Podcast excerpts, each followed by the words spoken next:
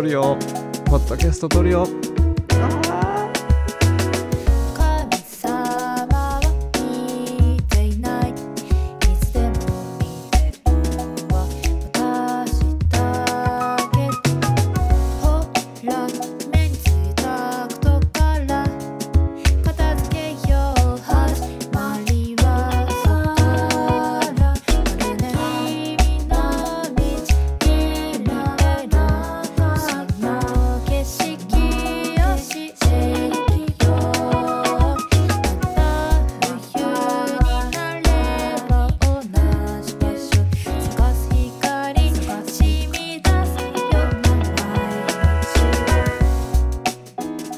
こんばんは。ポッドキャスト今夜もここにゲイがいるパーソナリティのコーギーです。皆さんいかがお過ごしでしょうか。お久しぶりです。本当にお久しぶりです。すいませんね。まあこれは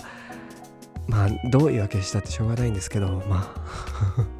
やっぱりこう習慣づけしないと取れないよねっていうのはまあもちろん大きくあって、割と仕事をしてまあ在宅しかり、会社出社してもしかり、仕事をしてまあ一日夜になってなんか洗濯物取り囲んで、なんかこうコンビニとかでご飯買ってさ食べて風呂入って、なんかこう会社の何次の日の準備とかさ、なんかそういうの何会社の業務に直接は関係ないけど次の業務にやるために必要な勉強とかをしてると全然時間がなくて、でその後になんか最近あのやっと任天堂スイッチのゼルダがあとはガノンドロフを倒すだけになったんですけど、わかんないしガノンドロフが出てくるかちょっとまだわかんないんですけど、まあガノンドロフっぽい最後の敵の手前ぐらいになって、あとはそれだけぐらいになって、と同時にスマッシュブラザーズを友達に買ってよって言って買って一人でキャラを増やしてるんですけど、にせんにじゅうさんねんじゅういちがつでスマッシュブラザーズを一から始めている人間どないやねんとは思いつつ、あのハリーポッターの ピーエスファイブ のゲームがね、あのこの Nintendo Switch 版がずっと出る出る言ってたのがじゅういちがつじゅうはち、ろくとかに出るとかで、あついこのもうすぐじゃんみたいな、でもやる時間なんて絶対ないよねということを全てひっくるめて、あの冬至に向かって夜が長くなることをこう唯一の甘いスポットとして日々を生きていますが、まあ今何も考えないで喋っているんですけど、さっきねさっきまでなんかその何急遽依頼が来た仕事の話とかをしてて、でついでになんかいつものなんか何勉強準備しちゃおうかと思ってやってて、なんかほんと最近はこれまでの仕事でやっていた通訳の量のほんとごばいぐらいの通訳をやるようになったので、本当に準備とか練習をしないと全然仕事に対応できないので、なんかちょこちょこそういう通訳的通訳の人がやってるなんか自主トレ、トレーニングみたいなのをやってて、もうなんかそれ一個一種類やるだけで割とヘトヘトになっちゃうから、その後にあのスマブラでこう心を殺してなんか ピーケー ファイヤーとかそういうことなんていうしかできないんだよね。だからポッドキャスト撮らなきゃなと思ってもなかなかいかないねん、筆がというか口がっていうのがまあここまで言い訳なんですけど、まあ最近の私はというとですね、まあ最近の私はというこれこれまで話したのを踏まえて最近の私はねというのと、まあ、全然仕事以外の話なんかあんまできないんですけど、えー、そうね、まあ、せこの間昨日一昨日は仕事が終わった後にあなんかちょっとちょっと嫌なことがあって、仕事でなんかルサンチマンというかルサンチマンというほど高尚なものではなくて、本当ただ単純にこの上司殴りたいっていうそれだけだったんだけどなんかそういう植物的な怒りを感じて、あどうしようかな。でもその時たまたまね在宅だったから、あの幸い目の前に上司とかがいるわけではなくて、もう本当にいたら殴っちゃってたんだっていうぐらい本当に腹が立つことがあって、でもあのいなかったから物理的に、だからちょっと外の空気吸おうと思って、あのインヘールエクセールと言って外歩いてて、まあごえきぐらい歩いてユニクロに行ったんですね。なんか急に寒くなったじゃないですか最近。やっぱりもうここ数日数いっしゅうかんぐらいで、なんか夜朝の気温に体が追いつかないけど、夜朝の服装で昼間歩くとびちゃびちゃに汗をかいてしまうという、みんなわかるでしょこれはね、になってしまって、もう大変ということでユニクロに冬物というか、まあ室内、まあ主に在宅勤務なので室内なんですけど、その分厚くて着膨れするただあったかいだけの部屋着とかルームシューズを買いに行ったんですね。でまあ適当にポンポン買って、でその後ね、近くにね、あのカルディがあったんですね。みんな大好きカルディ、あと送迎のすぐるさんも大好きカルディで、カルディですごい久しぶりだったの。カルディカルディ行こうじゃん、まあ、東京のカルディってどこない県とかあるのかな。なんか私がその地元にいた頃、埼玉にいた頃は本当カルディってなんかさん駅ぐらい隣の伊勢丹かコルソか忘れちゃったけど、デパートの中にあって、割とそのカルディイコール都会の象徴だったんだけど、カルディって言って通じる？通じるか。カルディコーヒーファームに行ってさ、すっごいめちゃめちゃもうにねんぶりぐらいに行って、違うわ。えー、っとポッドキャスト今夜もここにゲイがいる、この番組のあのー、オフ会イベントをやったじゃないですか。去年だよね、あれはね。去年去年ですよね。去年ですか？去年ですよね。去年やった時にクリスマスのお菓子とかケーキを買ったのは確かカルディだったと思うので、それ以来行ってなかったから、本当に一巡したわけですよね。日々が日々がだよ。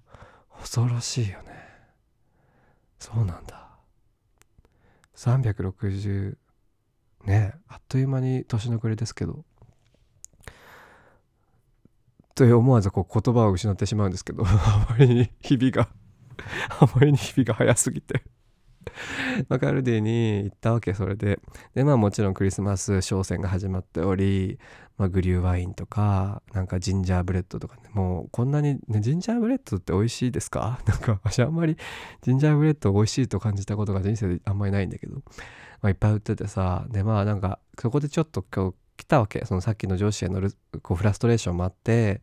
もうやっちゃおうと思って、やっちゃえカルディみたいな、ちょっと日産みたいな感じで、あのもうカゴを持って、あんまカルディでカゴは持たないようにしてるんですね、いつも。その行くと行く時は買っちゃうからさ。でカルディってほら単価が高いじゃない、その商品単価がさ高いからさ、なんかあんまりこうカゴをいっぱいにすると本当にべらぼうになってしまうから、いつもあのベネットだっけ、なんだっけ、ベネット紅茶、あの箱売りの紅茶がセールの時だけ買ってたんだけど、もう今日はそういうみみっちいことはやめて、働いてるし、まあ別にそんなね、なんかロエベの靴とかカバン、カバンとか知らないけど、ロエベ、ロエベのマフラーとか買うわけじゃないから、もう買いたいものを全部買おうと思って、ちょうどなんかおもころチャンネルで見たあのカルディ全部食べ尽くす生放送みたいなやつで見た商品の記憶が頭にまだ残ってたから、なんか良さそうなの買おうと思ってね、なんかしば漬けタルタルソース、瓶詰めに入ってるさ、しば漬けマヨミタルタルソース、いぶりがっこがセールだったんだけど、いぶりがっこも好きじゃないからしば漬けの方にしたのね。しば漬け別にセールじゃなかったんだけど、まあいいかと思って、上司がうざいしと、上司がうざいからセールじゃない方のタルタルソース買ってもいいよねってなるわけ、なるじゃん。で買ってさ、アドベントカレンダーみたいなやつもさ買おうと思ったんだけど、ちょっとさすがにアドベントカレンダーが一人暮らしの部屋に、私のこのマインドと一緒にアドベントカレンダーが冬同じ部屋にあると、ちょっとなんか対消滅というか、なんていうの、こうあまり相性が良くないなと思って買うのはやめて、代わりになんかたトマトペースト、チューブのトマトペーストとか買って、あとお茶とプーアル、あとクリスマス、カルディのね、クリスマスといえばのクリスマスブレンドがあって、クリスマスの時期にしか出ないノエルっていうコーヒーのブレンドがあって、それがまあ、あのフィルターなんていうの、ドリップドリップコーヒーで売ってるから、それも買って、でまあポンポン買ってったわけ。なんかあ、冷凍のシナモンロール買ったことない、そういえばみたいな、買おうみたいな、冬だから寒いしいいよねみたいな感じで、何がいいのか全然分かんないで買って、まあカゴもいっぱいになり、すごく重くなり、でレジに行ってみたら、でお会計ね、いつもカルディのあのー、すごくなんだろうね、働くお母さんって感じの人しかいないじゃないですか、カルディのレジの人ってすごいがバリバリバリバリすごくテキパキと仕事をしてくれ、なんかいっぱい買って、紙袋にさ、しかもなんかすごい、なんていうの、カルディに紙袋お願いしますって言って入れてもらうと、絶対に重心が安定するやり方で入れてくれるんだよね。なんかそこって結構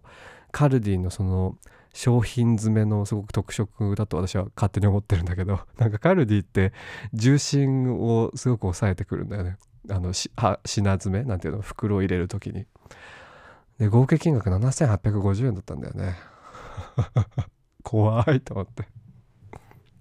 ね、だいたい別にその食費とかをあんまり家計簿とかをつけてるわけじゃなくてないんだけど、だいたい平日はスーパーに、まあ、行けないってのもあって買い出しはしないから、土日にいっしゅうかんぶんの食料を買うので、いつも土曜日か日曜日に近くのスーパーに。でその時って大体いっしゅうかんぶんでにせんえんかさんぜんえんぐらいのね、スーパーだとにせんえん、まあはっぴゃくえんぐらいで、今回ななせんえんをいっかいで使ってるってことは、まあ大体まあいっかげつぶんのざっとした食、そんなに本当に単発でスーパーで買うような食材費、ほんの外食費とか抜いたお金をさ、いっかいで使っちゃったんだと思って、カルディ恐ろしいと思ってね。まあここまでカルディ恐ろしいって話だけなんですけどちょうどほんと昨日とか一昨日の話だからね、割と衝撃だったんだよね。ななせんはっぴゃくごじゅうえんみたいな、大丈夫かなと思って、まあいいか、なんか割とそこら辺もだんだんガバガバになってきた。なんか本当にいちねんまえとかにねんまえだったらななせんえんとかいちどの買い物で使えなかったから、なんか割と成長したなって思う。なんかそのやっぱ同じ気持ちは、その飲み会とかで、まあ大体同期入社とか、まあ大体同期の人と一緒に飲み会に行ったりすると、実際のところは同期じゃなくて、私の会社は結構若い人があんまいないので、若い人があんまいないっていうか、私が割と若い部類に入る会社なので、同期っぽく喋ってても、まあ、じゅうななさいぐらい上とか、まあ、さんじゅうだいぜん半という人が多くて、そういう人たちと話してると割と金銭感覚が割と違くてあとこう持ち家だったり、いつの間にかなんかね、なんか賃貸って探すの難しいじゃんみたいな話をしてて、相槌も返ってきてるのに、えー、なんかいいとこあるって聞いたら、あなんかあでも自分も持ち家になってるからみたいな、そういう話に、あれじゃあさっきの相槌何だったのみたいな、さっきまでの話のあの盛り上がり何だったのみたいな、そういうことは全然あるよね。なんかそう急に旦那がみたいな話が始まると、あ、あれみたいな同じ同じ土俵でなんか今楽しんでたよねみたいなあれみたいな、急に急にそちら側のこう土俵がこうスマブラのステージのように持ち上がって、なんかこう私だけが下にみたいな、まあ、全然気のせいなんですけど、まあ、そういうことはある。でもなんかそういう金銭感覚とか生活水準のレベルアップというか、なんて言うんだろうな、自分の自意識の底上げなん、うん、っていうものを割と大人の階段は上ってるのかもしれないなとはちょっと思うね。うんまあでもユニクロではちょっとまだためらうな。ユニクロのトップスってアウターか、アウターとか買うとちょっとためらうよね。ユニクロでいちまんごせんえん払うのみたいなでもほんと今今着る上着がちょうどない。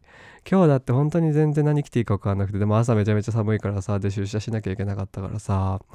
なんかウールの、まあ、去年去年一昨年ずっと着てるウールのねロングコートを着てったんだけど、暑いよ。でもそれ以外ってなると、もう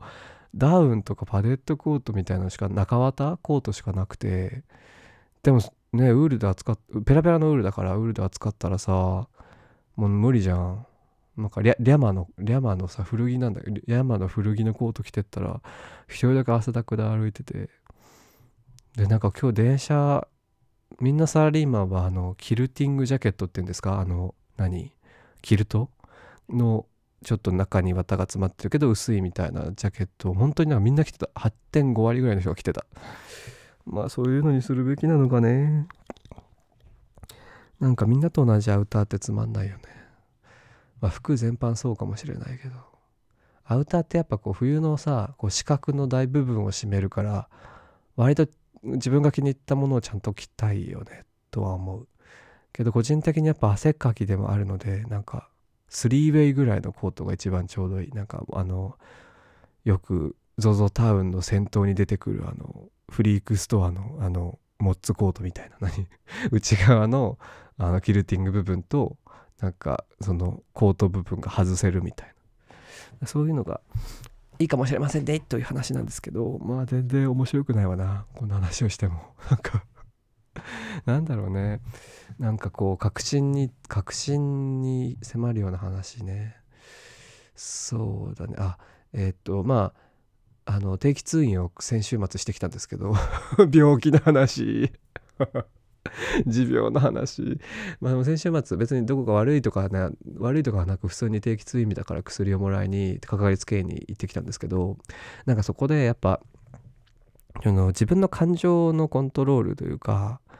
その自分の感情の、まあ、私はその落ち込みは別に最近はそこまでなくて、どちらかというとその上に上がる方、すごく怒り狂う、怒り、怒りのこ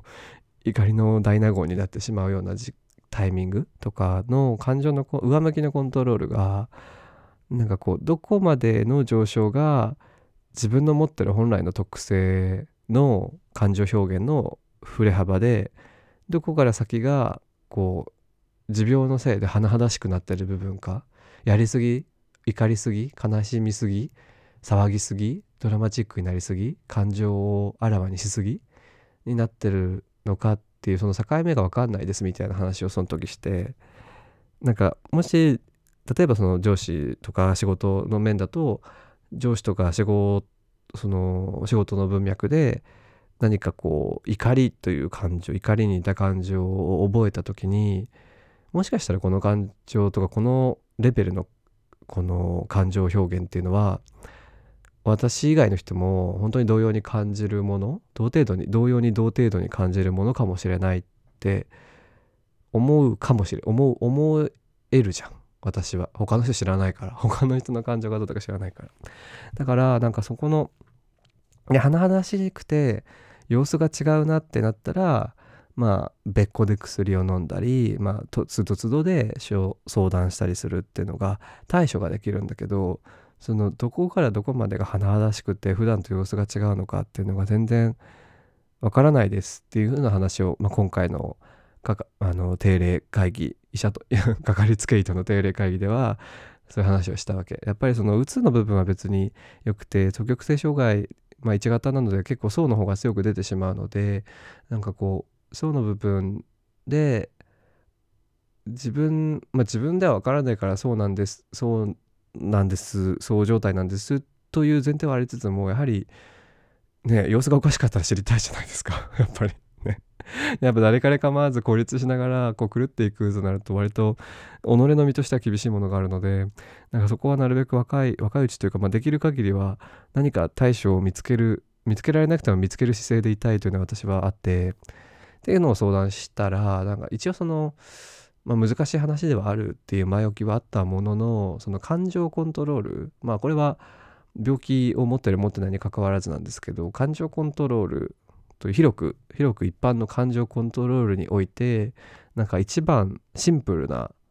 解決策というか対策方法をなんか医者の先生が教えてくれて、なんか本当に今までたくさんいろんなお医者さんとか回ってきたんですけど、でいろんな精神科医に会ってきたんですけど、今の先生が今一番良くて良くてっていうのは、なんかその人として普通に良い、信頼に値する、まあ、信頼に値するって言って偉そうなんですけど、なんか割とその血の通ったやり取りができている。で私もすごくあのちょうど良い距離感、まあ、ある程度距離を置きつつも聞きたいことは聞けるみたいな距離感が持てていて、非常にいいなという感じなんですけど、その先生が言うには、感情コントロールの一番シンプルな方法というのは、その自分が覚えた感情感覚を言葉にまず言語化をして、言葉にした上でそれを口に出す、言葉にその言語に言葉にした、まあ、脳内で言葉にした上で口に出して他者に伝える。 で, たででき理想的なのは、その伝えた相手から反応を得るっていうことが、まあ一番シンプルで理想的ならしいんですね。まあ何を当たり前なことをと思う方もいらっしゃるかもしれませんが、私は割とそこでハッとなってしまって、あんまりしてないかもそれと思って、なんか割と結構感情を覚えたり何かあった時に結構自分の中で言語化はできるんだけど、それをこう外に言葉にして口に出す、もう本当に声という音に出して発を発話発声発音してなかったしてないなする習慣がないなと思って、ででも、まあ、いわゆるそれってその人に相談をするとか愚痴を吐くとかじゃないですかっていう、今あのお医者さんに返したのと同じ返事を今してるんですけど、で私はなんかその例えば上司のめちゃめちゃ愚痴ばっか言う上司の愚痴はやめてほしいんだけど、なんかすごいずっと愚痴ばっか言ってるみたいな、そういう人の愚痴を私が言うことで、その愚痴を言っている上司と私が同じ水準になってしまうんじゃないか、私がそのクソ、あ、ごめんなさい、クソって言いそうになってしまいましたが、クソ上司との同じレベルに下がってしまうんじゃないか、そんな下がりたくないと、下がりたくないから私は愚痴は言わない、もう自分で何とかすると言って、心の中、心のノートに言葉を言語化して書き連ねてしまうっていうような、こうまああの善人を気取ってしまうんですけどって、あのまあ本当に診察室でお医者さんに言ったら、なんか割と爆笑してた、爆笑っていうかまあ笑ってたんですけどなんかね、なんかあんまりこう笑ったりかんなんていうの笑ったり反応がすごく揺れるタイミングが少なく、すごく一定な先生だから、なんかたまに私の発言で笑ってくれるとすごい嬉しいすぐ善人気取っちゃうんですけどとか言ったら、ちょっと笑ってて嬉しかったな。まあそれは置いといて、そうだからあんまり習慣がないくて、なんか人に相談するとかの習慣も割と、まあ子供の頃からっていうか、まあ学生の頃、まあ昔からないんですよね。どうしなんかしようと思ってもちょっとできないですよね。だって結局は自分で解決しなきゃいけないことがきゅう割じゃないですかみたいな話を先生にしたんですね。でそしたら、じゃあって言われて、ほんとこのこのトーンで、じゃあってかわいい先生じゃあって言われて、なんかそのぬいぐるみぬいぐるみを買って、まあ、置いて、ぬいぐるみに向かってその何かその感情を覚えた時は、ぬいぐるみに向かって話しかけてみてくださいって言われて、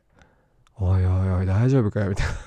なにじゅう にじゅうろくさい、来年にがつににじゅうななさい、なんか転職転職回数めちゃめちゃ多い、なんかねえ精神疾患診断済みみたいな、ゲイみたいな、そういう人間がなんか部屋で仕事中にぬいぐるみに向かって喋りかけてるのって、なんかこううーんまあお医者さんが言うならうんでもうんみたいな、そういう感じでちょっと葛藤が生まれてしまい、ちょっと診察室で一人受けてしまったんですけど、でもやっぱりまあこれまでの実績もあるので、医者が言うこと、その医者が言うことは信じたいという気持ちがあったので、次の日ちょうどね大学の頃の友人と会う会ってあの今損保美術館でね、あのゴッホの展示をやってるので見に行こうよっていう約束をしてて、で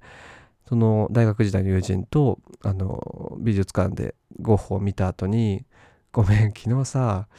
あのかかりつけ医になんかこういうこと言われて、ちょっとぬいぐるみがいるんだけど選ぶの手伝ってくれないっつって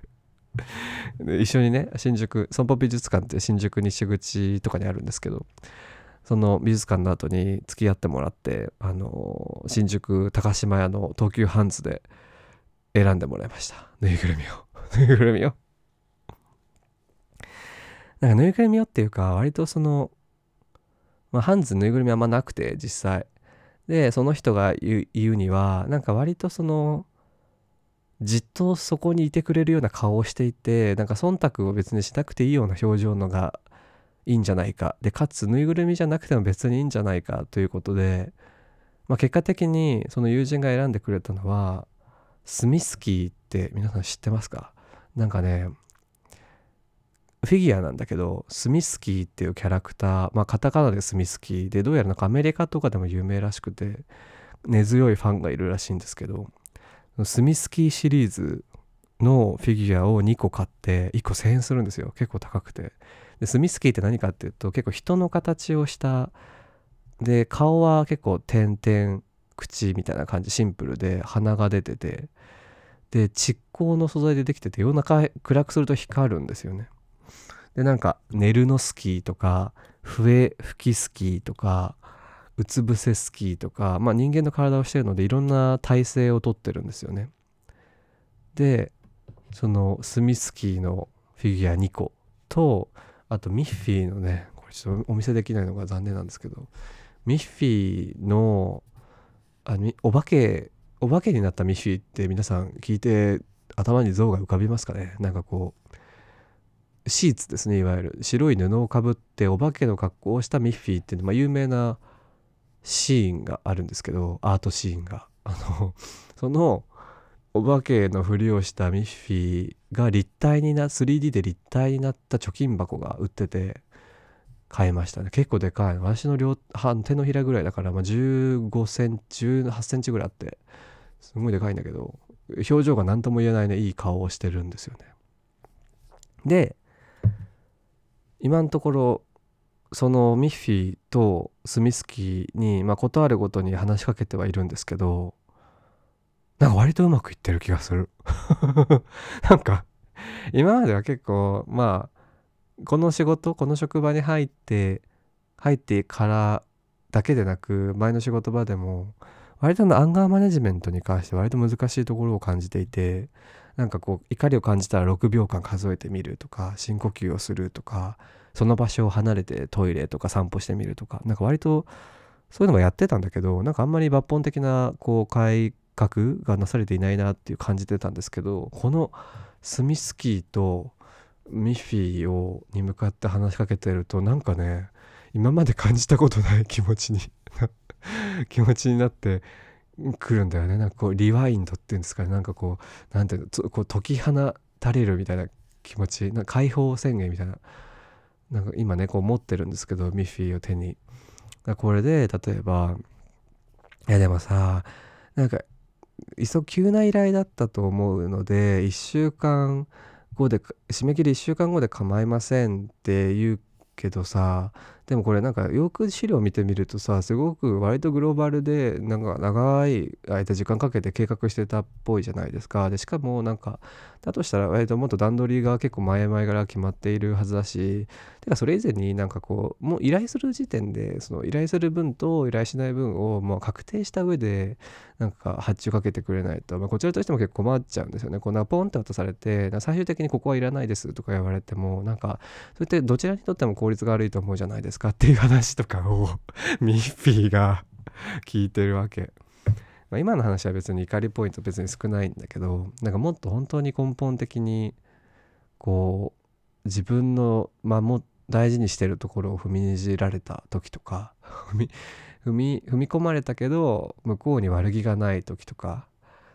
そういう時にこうどこにどうすればいいんだろう、本当にね、もう本当条件反射で覚えてしまった感情を条件反射のまんま条件反射で処理したい時に、どこにどうすればいいんだろうって時に、目の前にすごく目につく大きさのすごく大きな対象、あの、はい、対象物があると、こんなにもいいんだって思いましたねでもまあもう、まあ、これはあとは、まあ、まあちょっとセンチメンタルなナイーブな話になるんですけど、これをね、このフィギュアスミスキーとミッフィーを選んでくれて、スミスキーの方は中が見えないんですね。だから何種類か箱に入ってて、そのが外箱の外からは何がどの体勢のスミスキーが入ってるか分からないんですけど、なんかその友人は非常に頭のいい子で、なんていうか、まあ、頭がいい上にすごくなんかこう生きづらい部分もある子なんですけど、なんかこれってさ、振ってこの体勢だとここの隙間が生じるわけだから、これ振って音が鳴ったら絶対にこれかこれの話で、でこれとこれと比べたらこっちの方は手が横に出ているからここにスペースがないとっていうのを分析した上で、こう東急ハンズでスミスキーの箱をシャカシャカ振ってくれるような友達なんですね。でなんかそういう人にこうそもそもその医者に通っ双極性障害で医者に通ってるっていうことを言えていて、でかつぬいぐるみを選ぶの手伝ってくれないという、まあ傍から見たらおかしな相談に、まあ、割と特に何も聞かず乗ってくれ、まあ、それ時点で割となんて言うんだろう、いいそのトロというか、自分の感情とか思ったこと、相談したいこと、悩んでいること、抱えていること、思っていること、ざっくばらんにただただ自分の中にあるようなことを、まあ、そのままぶつけてもいいのかもとか、そのままこうあの清書しないで差し出してもこの人なら受け止めてくれるかもしれないって思える人って、自分が思ってる以上に近くにいるのかもしれないと、今回のぬいぐるみ探しのこの時間を通して思ったんですね。そうででその東急ハンズの後、あのティム・ホーワン、新宿にさ、もともと有楽町かどっかにあった香港かどっかのヤムチャ専門店、レストランがあって、それが新宿にもあって、で新宿のティム・ホーワンに行って、すごい空いてたんだけど、日曜日だったのにティム・ホーワンでめちゃめちゃたくさんのヤムチャと、なんかおこわとか、なんかベロベロした美味しい何か白い何かとか、こうムギュムギュした美味しいもちもちした何かとかをいっぱい食べて、プーアルチャ死ぬほど飲んで、しょんべんいっぱい行って、で喋って飲んでてなんかいっぱいお腹いっぱいになったら、なんか割とぬいぐるみとかじゃなくてこのこの目の前にいるこの人自身に相談すればいいんじゃないかっていうすごく当たり前なことに気づいてしまって、で、まあ、ちょうど昨日一昨日日曜日だからまあみっかまえかにその子にティム・ホーワンでぬいぐるみ選んでもらった後、しかもその百発百中でスミスキー当てたのね。そのティム・ホーワンでスミスキーの箱を開封したんだけど、もう私が欲しいって言ったやつしか出てこなくて恐ろしかったですね。理系ってね、理系って怖いよね。そうで、そのぬいぐるみとスミスキーを出した後になんかいいかと思う、なんかこの人ならいいかって思ったのと、あと自分ももうちょっと開陳、あの何社会の窓開けるじゃないですよ、その何開陳者の陳なんていうの、開陳、心を開いて心を開いてその解禁か、心を開いて壁をこう取っ払って相談したいならすればいいのではなかろうかと思って、まあ、ここ最近悩ませていることなどをその人に話したりしたんですよね。でなんか割とね、で前置きとしてこれはあの今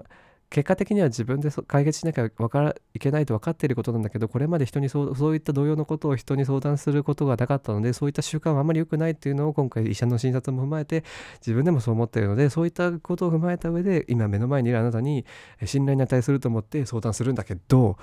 あのねっつって話し始めて、でまあ大きく分けるとさんてんぐらいあったんですけど、割とねなんかもう本当にじゅっぷんぐらいで解決して喋ったら、なんか本当に何だったんだろうと思って、なんか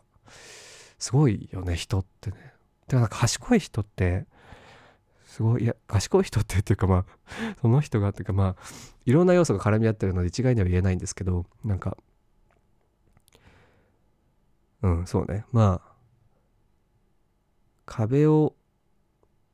うん、まあなん、なんていうの、壁を作った方がいい作らない方がいいという簡単な話ではないんだが、うーんかといってこう人に相談してね、悩み事はとか人に聞いた方が早く済むよ解決するよという話、単純な話でもないので、まあ、一概には言えないんですが、そうね、まあ、私はこの今回大きな学びは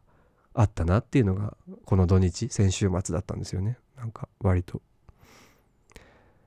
これってこういうことで、でもこういうことこういうこういうことが起きてて、こういう返事が来ていて、でも私はこう思っているんだけど、私のこの思いをこのまま伝えたらあんまり良くない結果に行くんじゃないかとか、割と人として良くないんじゃないかみたいな、でもどうしたらいいかわからない、なんか本当にどうしたらいいかわからないっていうのを聞くと、えでもそれの今言ったことをそのまま伝えれば、素直に素直に伝えれば別に失礼じゃないよとか、別に失礼じゃないよって、なんかよく今真似なんですけど、まあ、その人はそうよくそう言うんですけど、素直さでいけとか、なんか壁を作ら、壁、壁というよりもこう素直さで押し通せみたいな、そういう話はされましたね。うん。で、実際にそれで、まあ、その通りにしたんですけど、まあ、ある件に関しては。で、そ、そうしたら割と全然自分が思っていたことは杞憂で、まあ、何の障害もなく、終焉を迎えましたし、まあ、つい昨日のことですけど迎えましたし、割とそのやっぱり人に相談すると答えが見つかるっていうことだけではなくて、自分が思っていることとか自分が思っていないし不安にも思っていることに対してこう太鼓判というか保証がつく、そういった意味ではすごくあのもしかしたら必要な、もしかしたらっていうかごめんもしかしたらじゃないわえっと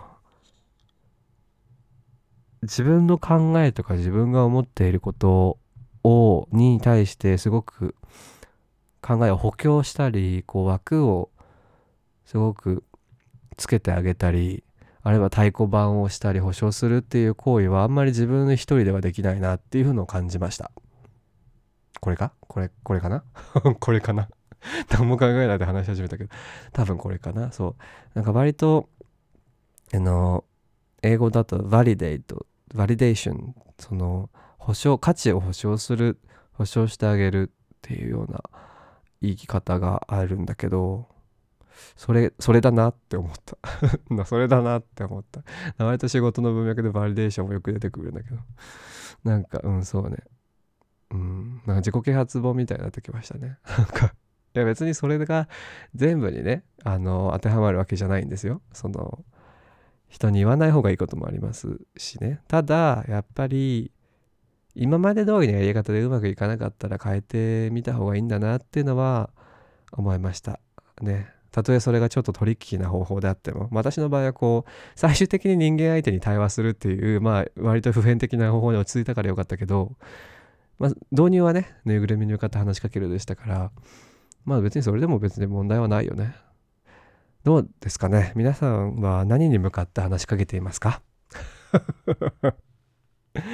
皆さんでもちょっと気になるかも。何に向かって話しかけてるんだろうね。